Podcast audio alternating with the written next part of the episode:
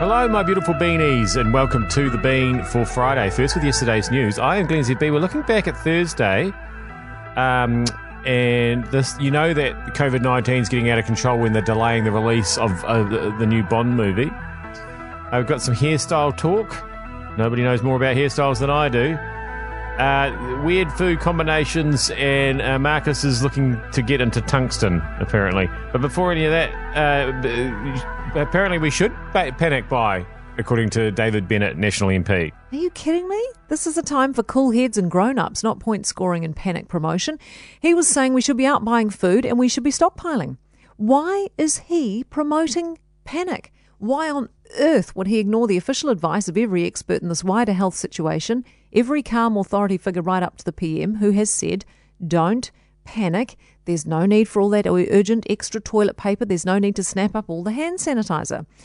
All this political point scoring and focus on the supermarket shelf emptying habits of Aucklanders, though, is enormously frustrating for those actually at the coalface of the economic impact of this outbreak, for small businesses who are not getting enough access to enough information, for rest homes who've been told they'll be contacted with protocols but haven't yet been, for forestry families who are without work and doing it really tough.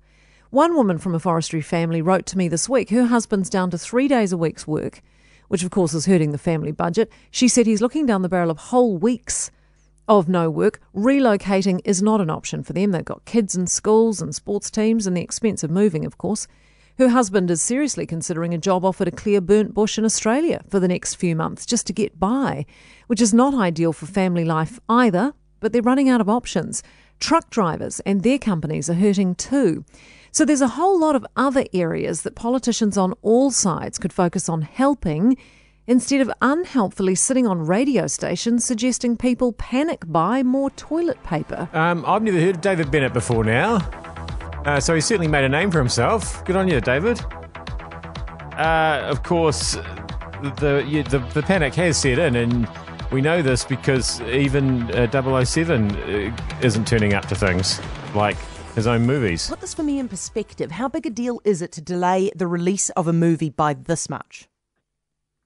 Oh, I think it's a very big deal. I tell you what, it completely, uh, to me, upends what I had sort of uh, thought of Hollywood's reaction to the uh, coronavirus uh, scare. I think to a large degree there is an overreaction, but that you have a James Bond movie, you know, scheduled for worldwide premieres in April, and have decided to push it all the way back to November, indicates number one, you don't know when this is going to be resolved, and you're hoping it is resolved in the calendar year 2020.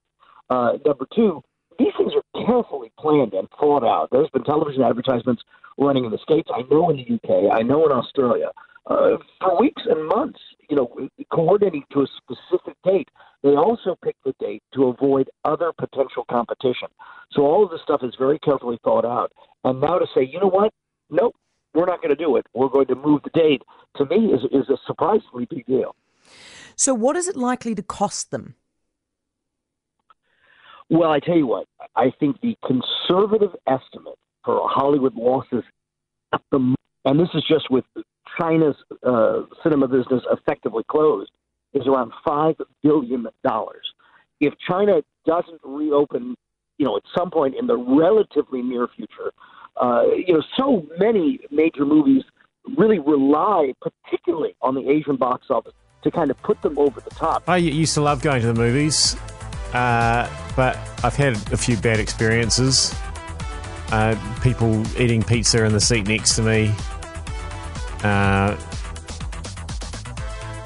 um, some middle-aged ladies out, out for a not midweek night out on too many wines. That kind of uh, ruined the Lady Gaga Bradley Cooper movie for me. That one they talked and giggled all the way through that. So I'm actually I'm not too upset if we never get to go to the movies again and we just stay home from now on. I've got a reasonably nice telly, good sound system. Um, so I'm not panicking. Now, meanwhile, back here we're talking uh, mullets. Another contagion spreading. This at an Auckland high school, Waiuku College, is the mullet. The mullet is sweeping through Waiuku College. In fact, producer Helen knew all about it because a family relative goes to Waiuku College. She was aghast, as is anyone of good taste who sees the mullet in all, all its glory. But there's a good reason for this. Since the beginning of the school year, Waiuku College in Auckland's Deep South has chosen a student with a mullet or a mullet to feature on its Facebook page as the college's mullet of the week. The school was inspired by All, All Black Jack Goodhue's mullet while looking for a fun way to celebrate local culture, but there's also a deeper purpose for the college. Um, they are truly splendid mullets, and I suggest you go onto Facebook and go onto Waiuku College and you can see some outstanding examples of the craft. Every year, willing students seek sponsorship to have their heads shaved to raise money for Canteen, which supports teenagers living with cancer. It's a fantastic organisation.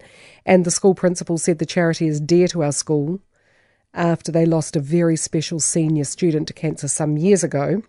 So this year, instead of just doing your traditional shave the head, they have selected students have grown mullets and they've been challenged to undergo a mullet to skullet, where come the glorious day, the top and sides are shaved while keeping the party at the back, which will be truly horrific, or a mullet massacre, where the whole mullet is shaved. Oh, I, remember having hair. Actually, that's not true. I don't. I don't remember. I've, there are pictures of me with hair um, from many decades ago, but I have reason to believe they they have been doctored. Um, what what's your favourite weird food combination? This had Seinfeld giggling yesterday. What weird and wonderful kind of foodie habits do you have? And this came about because just as we were signing off air yesterday, I made a very sort of innocent comment that I will always eat a corn cob smeared with marmite. It's been a bit of a family tradition. Yeah. And Phil and Tyler, they curled their noses up and thought I was some kind of interplanetary kind of weirdo. And um, Slightly overstated because I did bring up the fact that my darling wife on her toast has marmite with raspberry jam on top of it, which I find quite unusual. that, I would say that's a strange combo. Yeah, it seems a strange coming to me. And, and, Peanut uh, butter and raspberry jam, or peanut butter and jelly, the Americans call it. Yep, that's fine. But marmite and jam. The other thing Jan does is she puts salt on banana, on mashed banana, not sugar. What's she made? Um, that one doesn't bother me quite so much. The other two, the is people have got to stop putting marmite on things, on, on anything, and then putting it in their mouth. Vegemite's the only way to go. What what what what are people doing? What's wrong with people? Delirious. Uh, we're going to finish. Uh, speaking of delirium, uh, with Marcus Lush. Uh, I don't really know what this is about. It just says that he wants to buy tungsten on Facebook. I've just isn't um, Facebook amazing how they can target advertisements for something that you just never knew you wanted to buy. I've been at work for a while. I've just clicked on uh, clicked on Facebook, and a pop up ad has come up for a one kilogram block of tungsten that is a cube one and a half inches across. Jeepers. And apparently it's almost impossible to pick up because you misjudge how heavy it is. They say this insanely dense metal will shock your friends.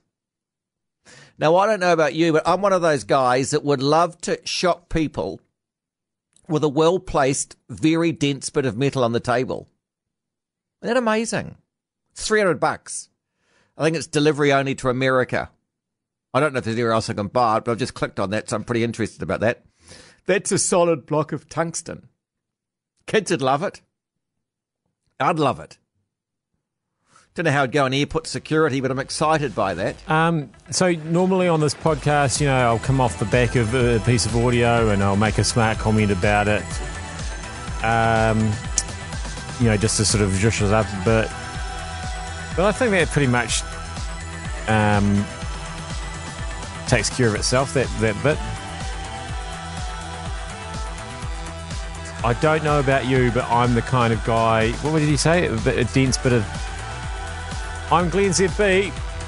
Um, I finished the week uh, with that News Talk ZB there, pretty much where I always aim to be, uh, in a state of I don't know what's going on. Um, I'll see you back here again with a weekend edition on Monday, and I'm sure it'll be more or less the same mindset.